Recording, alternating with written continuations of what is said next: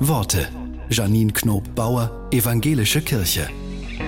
Morgen werden in vielen evangelischen Kirchen die Namen der Menschen vorgelesen, die im vergangenen Jahr gestorben sind. Viele Trauernde werden dann versammelt sein.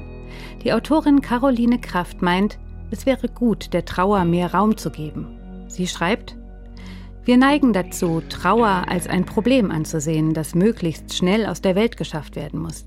Ist das nicht möglich, gelten wir als krank.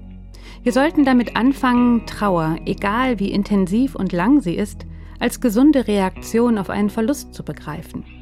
Wir sollten nicht vergessen, dass Trauer einen guten Grund hat, nämlich den Verlust eines geliebten Menschen und einen Sinn, auch wenn es sich vielleicht nicht so anfühlt, wenn wir mittendrin stecken.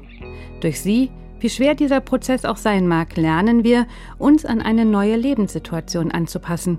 Und das kann eben dauern. Punkt.